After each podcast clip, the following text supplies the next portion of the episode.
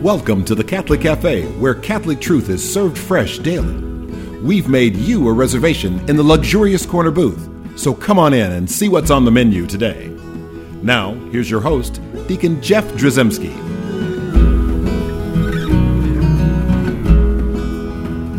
Greetings and welcome to the Catholic Cafe. I'm Deacon Jeff, sitting in the luxurious corner booth of the Catholic Cafe. Sitting here with Tom Patrick Dorian. Wonderful. Tom Patrick. Yes, sir. Thomas. Yes, no, I'm going to go with Tom. You going with Tom? Never trust anybody with two first names. Tom Patrick. That would be your last name, was Patrick. Yeah. No one, your No. first name couldn't be Dorian. Dorian Gray. Yeah. You technically could have. Hurricane Dorian. Yeah, there you go. See? And of course, we have Sam Ziggy Rodriguez here. Hey! Yes, I'm so excited to be here. Always. nowhere else to go. No one else would take him in, but we did.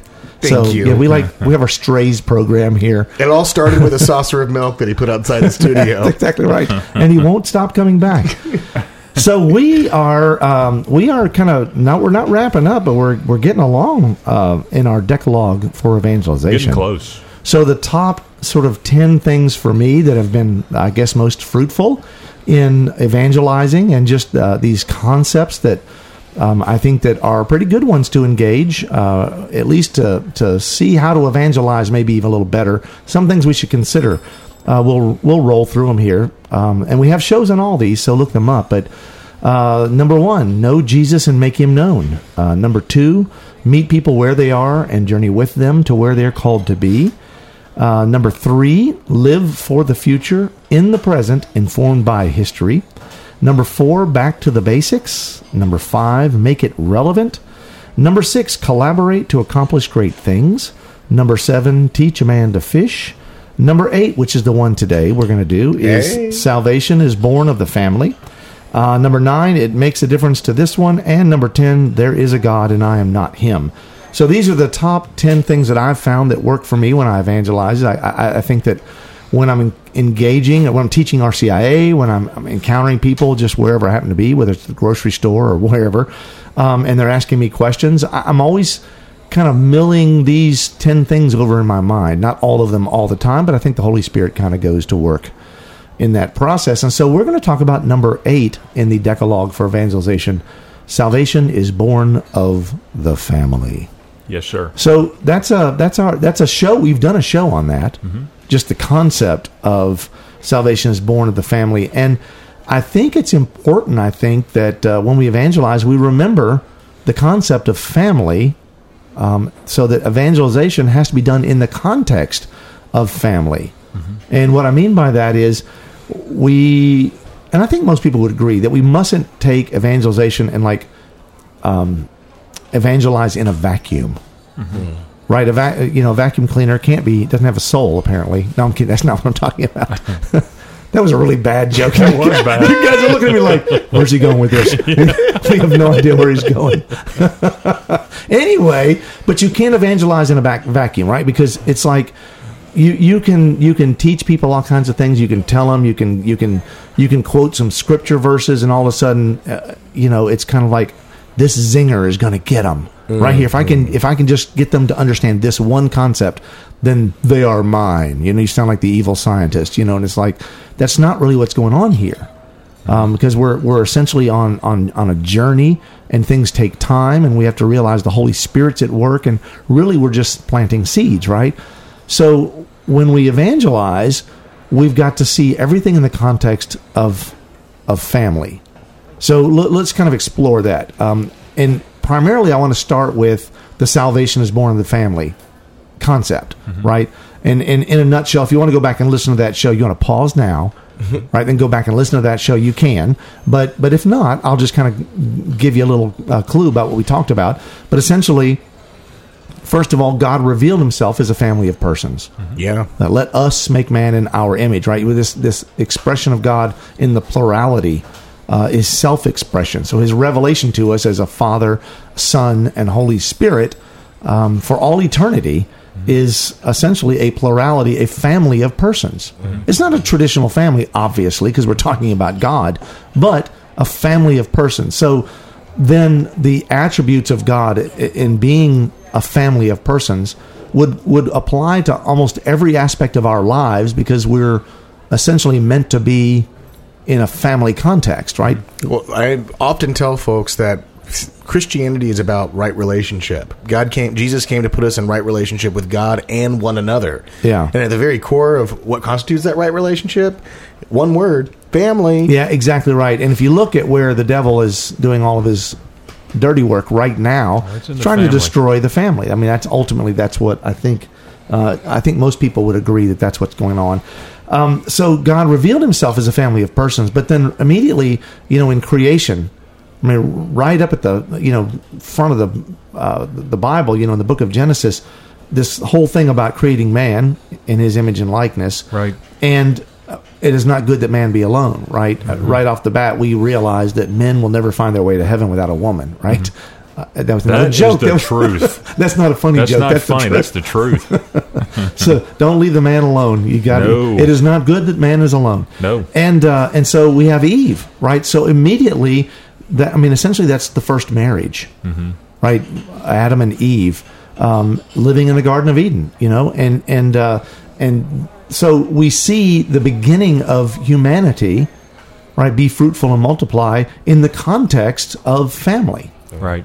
right? So there's not this self-propagating species in the sense that you know uh, whether it's asexual. I don't know what the tech I don't know what all those technical tech, uh, technical terms are. I just know that it takes a man and a woman Correct. to make a baby, and and God designed things that way, right? So the, the, at the very heart of the creative process and procreation is the concept of family, right? Right. Uh, and again, Sam, just like you said, you know where the world is and where where we're designed to be, and where Satan is also attacking is is that concept of family. And of course, you can further that when you go. Uh, we fast forward to the New Testament. We see Jesus um, is born in the context of family. Right. Of a father and a mother. Remember, Joseph was going to uh, divorce Mary quietly, right? Um, because he was a righteous man, didn't want to bring scandal, and so he's going to divorce her quietly when he found out the child was not his. But God sent an angel and said, "No, no, no, no, no, no, no, no, no, Stay put. Big Joe, you got to take her uh, as your wife." Well, I, I'm just paraphrasing. Excellent. Yeah, but but it was important that there be that Jesus was born in the context of a family, so that I think so that we would have a holy family as a model for holiness, right? There you go. You know, a lot of folks in their our separated brothers and sisters get uh, confused about what the Holy Family looked like, and they think, "Oh, Jesus! It says he had brothers and sisters, and that must have meant that you know, Right. Mary wasn't a perpetual virgin."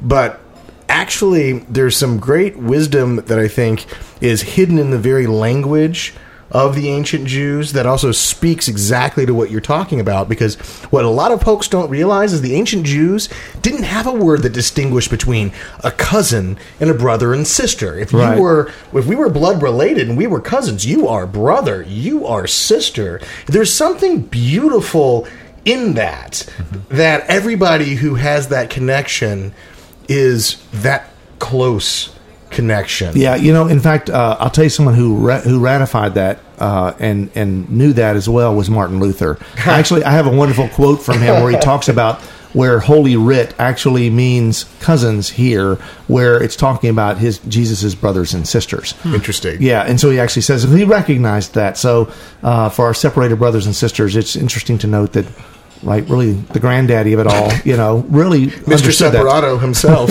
understood all that stuff, you know.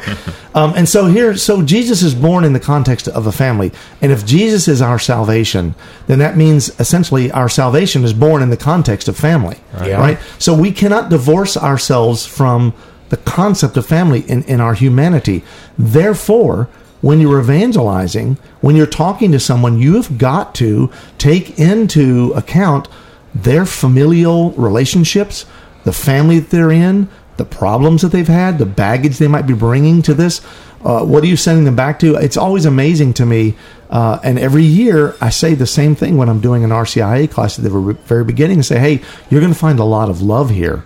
In this room, you're, you're going to be, it's going to be filled with support and love and people encouraging you. But when you, when you walk out of here and go back to your family, so when you sit down with your family at Christmas dinner or at Thanksgiving dinner, Could get rough. it could get a little rough, right? And and so w- you have to realize that when you evangelize someone and you essentially convince them, you know, that that uh, of some truth, and they're like, you know what, I'm in. The reality is they're going to go somewhere where there's not necessarily going to be that support, and so we have to take into account what is what is their family situation Right. Right? Because there's so much. I mean, we mentioned Satan attacking families, but there really is so much. Um, there's so much uh, challenge to living in a family in this day and age, and we have to take that into account.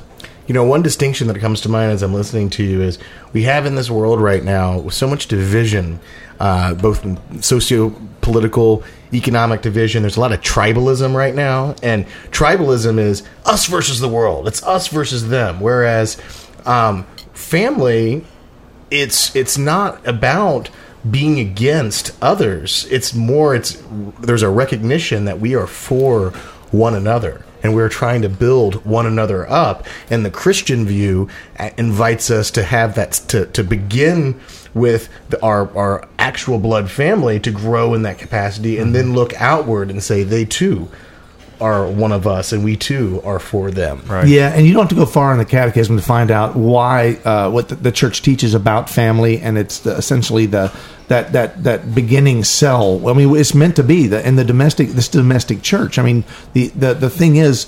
Real church is is your family, and that's why we need to take into account that person's situation. What kind of history do they have? What kind of baggage are they bringing? What are, what is their view of of mother and father? Did they have an abusive relationship? Was there no father or no mother in the picture? Right, and you and you suddenly realize that that's going to affect what their understanding of God is, and certainly it's going to uh, it's going to affect their their ability to to receive the gospel message, the kerygma. Right? Again, you can't evangelize in a vacuum because if you do, one a, a message given to one person is not going to be the same. Uh, there's not going to be the same reaction to another person. It'd be a wholly different reaction, and you think like, well, that worked when I talked to Ralph.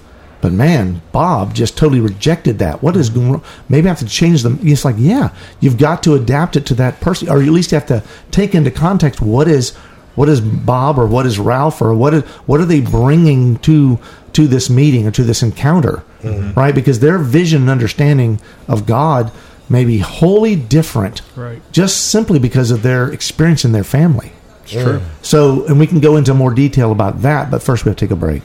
All right. Yeah. Yeah, yeah, you're excited about the break. I know. Very well, good. you So said much- you refill that to hear saucer of milk uh, for me. Yeah, the more. so- We get to hear from one of your family members. yes, my wife. There you go. She's a member of my family, uh, immediate family, and so uh, yes, Bess is going to talk to us here uh, about Joachim and Anne. Actually, has a little thing to share with us about Perfect. that. Um, and um, uh, before we take that break, though, I do want to remind folks at home we've got a great website, thecatholiccafe.com. Also, I'd love to hear from you. Send me an email, deaconjeff at thecatholiccafe.com. And like us on Facebook, on Instagram, and Twitter. Like and share our posts and comment on them. It makes a difference. All right, we'll see you when we get right back. I'm Bess Drzymski, and this is another great moment in church history.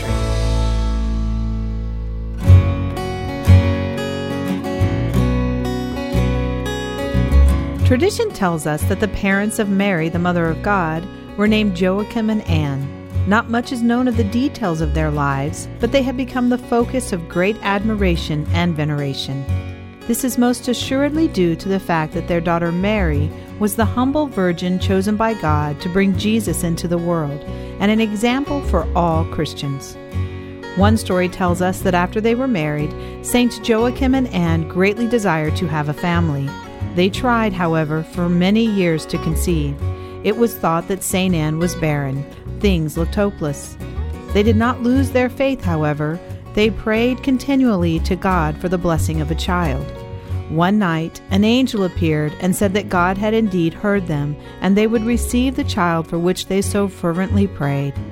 On that very night, in thankfulness, St. Anne promised to dedicate her child to God. Not long after that, Mary was born. Many have wondered how the Church can honor as saints those whom we know little about. In the case of Saints Joachim and Anne, we need only look at their important role as the parents of Mary, the young girl who would freely offer herself in service to God and all mankind. Regardless of the details of their lives, we know that as parents in a good Jewish family, they would be responsible for Mary's upbringing. They were Mary's teachers. They fed her, nurtured her, encouraged her, and supported her, even in the moment of accepting God's call to be the Mother of God. It was their dedication to living a holy life that God used to serve as an example for Mary. In fact, what she learned from her parents, she most naturally would use in bringing up the child Jesus. And it was her parents' faith that laid the foundation for Mary's consolation and acceptance of God's will at the foot of her son's cross. Saints Joachim and Anne serve as an example for all married couples in bringing up their children to willingly accept the vocations to which they are called in service to God. As early as the 4th century, a church was built by St. Helena, mother of Constantine, on the site where the sainted couple lived in Jerusalem.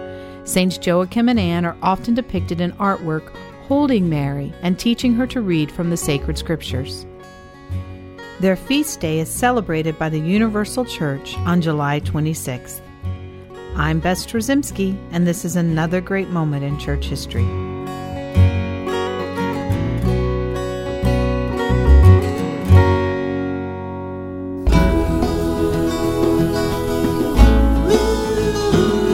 Welcome back to the Catholic Cafe. Here's Deacon Jeff. And we're back in the luxurious corner booth of the Catholic Cafe. I'm Deacon Jeff, and I'm sitting here with Tom Dorian and, yes, and, uh, what's your name again? Uh, Sam Ziggy Rodriguez. Yes, it's a nice radio voice you got there. Oh, and thank you. And I hope you don't use it again. and uh, we're talking about family. We're talking about uh, evangelizing in the context of family um, because salvation is born of the family. So this is our decalogue for evangelization. Uh, the, the top 10 things uh, that I've got chiseled into some stone tablets I carry with me everywhere I go. It's pretty heavy, so I really it's kind of weighed down my evangelizing ability. but you know, if people come to me, it's fine. Uh, but anyway, um, so we're talking about the context of family and how you you stay in that context of family, and it's important to understand.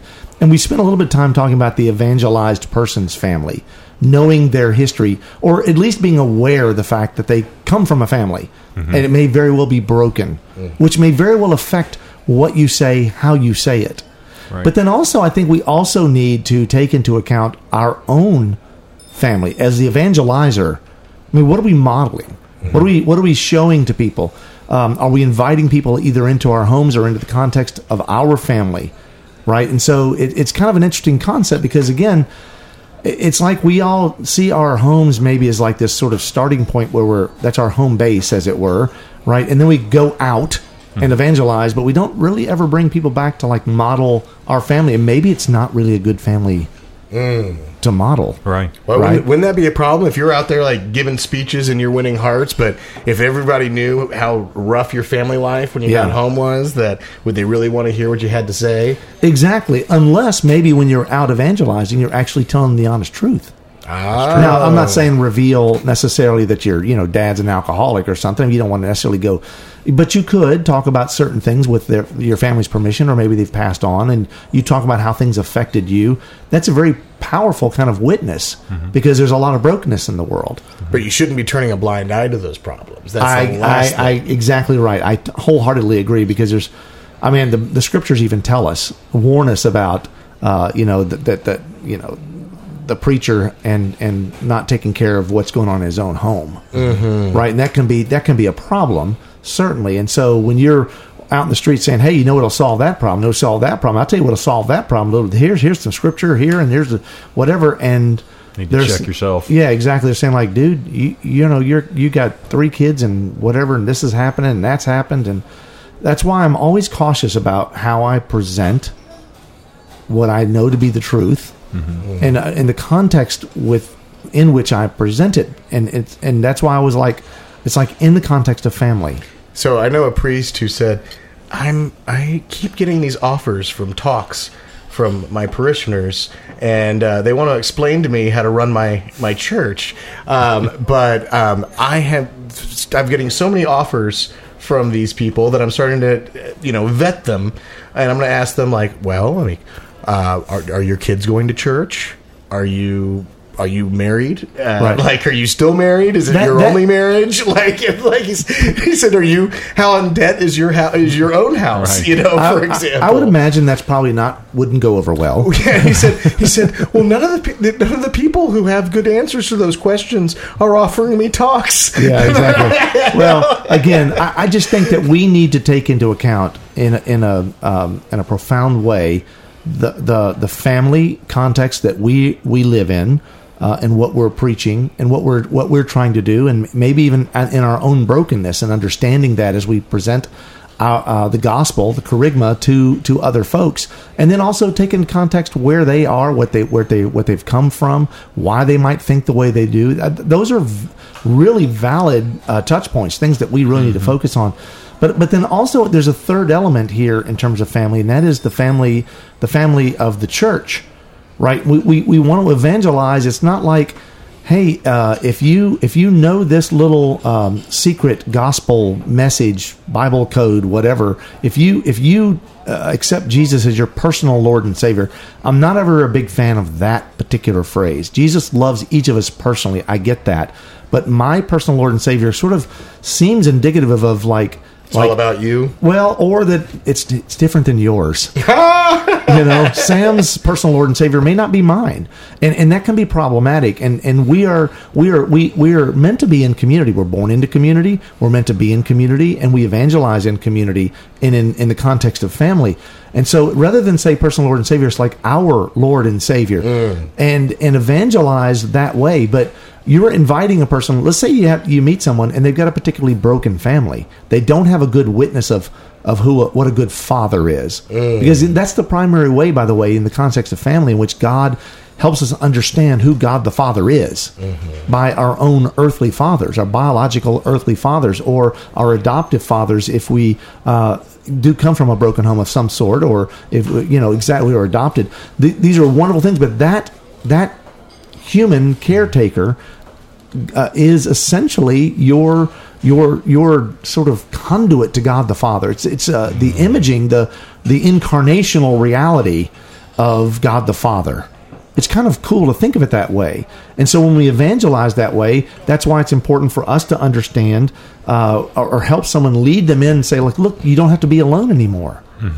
You you w- when you you join this family. I mean, it's like all of a sudden you have all these uh, the the sort of what's called the adoptive spirit of the, the Holy Spirit. You know the, that that idea of all of a sudden you now are in a huge family, right? How powerful that is. That's one of the reasons I love it when they do baptisms in mass in the Sunday mass. Uh, I think it's you know I like to think of it as look this little baby is being welcomed into our parish the family.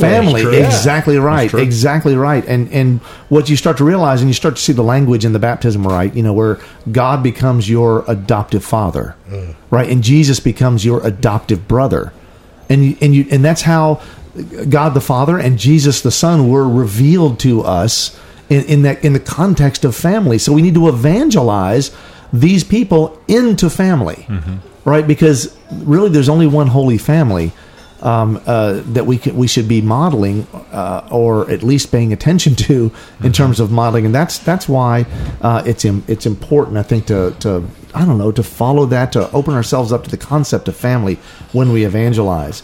And, and I did want to bring up one other point that it's, I, this is sort of anecdotal. I, I'm sure it happens in a lot of RCIA programs and or in, in, in any any kind of evangelization that I think most people engage in. I have had the situation so often that um, where a person gets in, they, they, they, they get the bug, they just are drawn to the Catholic Church.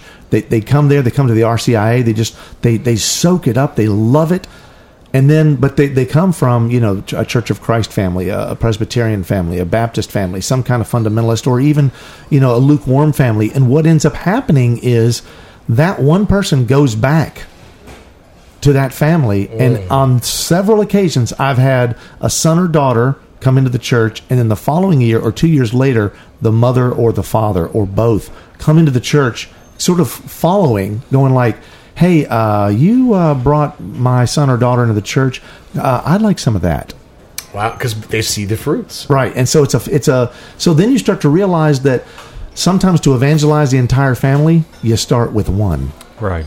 and you don't have to think like, can I get the whole family lined up? I don't want to give this talk more than once. Can I just give it the one time?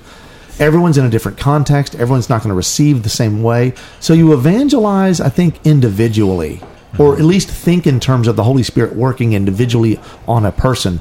But in the context of a family, realizing that the Holy Spirit is going to make this go in all kinds of different directions. Great points. Now, and, and and that to me is like really the big. I, don't know, make most powerful, but but a powerful um, witness to the awesomeness of God to realize that the Holy Spirit cannot be contained, right? And and the idea that you've got, um, you know, a person who God loves, who needs to know that is is wonderful. But even more wonderful is like they can become a part of the church family. They can become part of your family. You can become part of their family.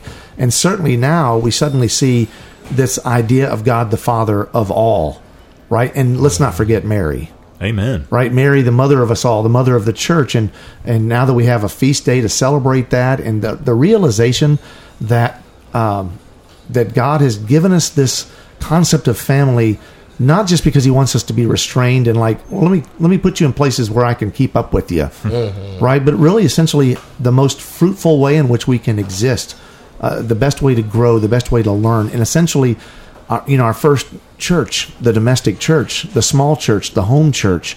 That's why it's so important that when we evangelize in the context of family, we see the power of God at work in the context of a family, and that's when things are most fruitful. Amen. Go, Holy Spirit, right? And let's ask our mother, you know, mom, to help us in this endeavor. Hail Mary, full of grace, the Lord is with thee. Blessed art thou among women, and blessed is the fruit of thy womb, Jesus. Holy Mary, Mother of God, pray for us sinners now at the hour of our death. Amen. Thanks for listening to the Catholic Cafe. If you'd like to contact Deacon Jeff, send him an email at deaconjeff at thecatholiccafe.com. Visit us on the web at thecatholiccafe.com. You can also find us on iTunes or follow us on Facebook and Twitter. The Catholic Cafe is brought to you by the Order of Malta Federal Association. Join us again at the Catholic Cafe, serving up salvation one cup of coffee at a time.